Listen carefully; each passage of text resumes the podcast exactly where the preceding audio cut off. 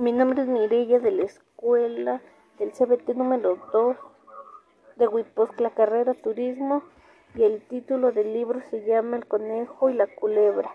Una vez un conejito salió de un agujero, se iba en busca de su comida por el llano, estaba comiendo pasto y cuando advirtió ya se venía un buen aguacero. ¿Qué fue lo que hizo? Se fue a esconder dentro de una cueva. Él no sabía que allá adentro ya estaba una culebra, sabía Así que cuando uno tenía buena educación nunca se mete uno sin más ni más en una casa, sino que primero se saludaba y se contestaba entra y si no le contestaba no se entra. Cuando llegó a la cueva lo primero que hizo fue saludar. Le diré un saludo a la buena cuevita. Le dije, ¿cómo lo has, cómo lo has pasado cuevita? ¿Cómo amaneciste? Contestándole la malvada culebra. Bien, muchas gracias. Pasa, buen conejito, ¿cómo es que te acordaste de venir a saludarme? Ven.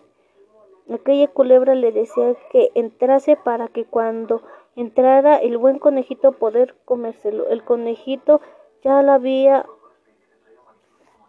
ya la había huesmeado antes se echó a temblar. Entonces contestándole el conejito diciéndole Deje usted solamente aquí veo que el tiempo cambió, que al parecer ya va a pasar la tempestad. No vaya a ser que se moje, lo mejor que te guarezcas de la lluvia. Buena cuevita, dime, ¿que las cuevitas hablan?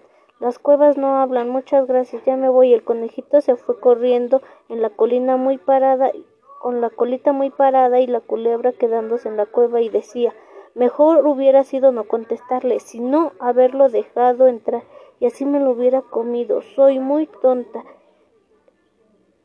y se enojó porque no había podido comerse al conejito. Ahora el conejito anda por el campo comiendo pasto.